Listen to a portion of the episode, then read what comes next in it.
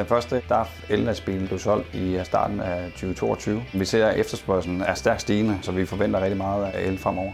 Mit navn er Kasper Rasmussen, og jeg er administrerende direktør i Nyskan Trucks, som ligger i Køge.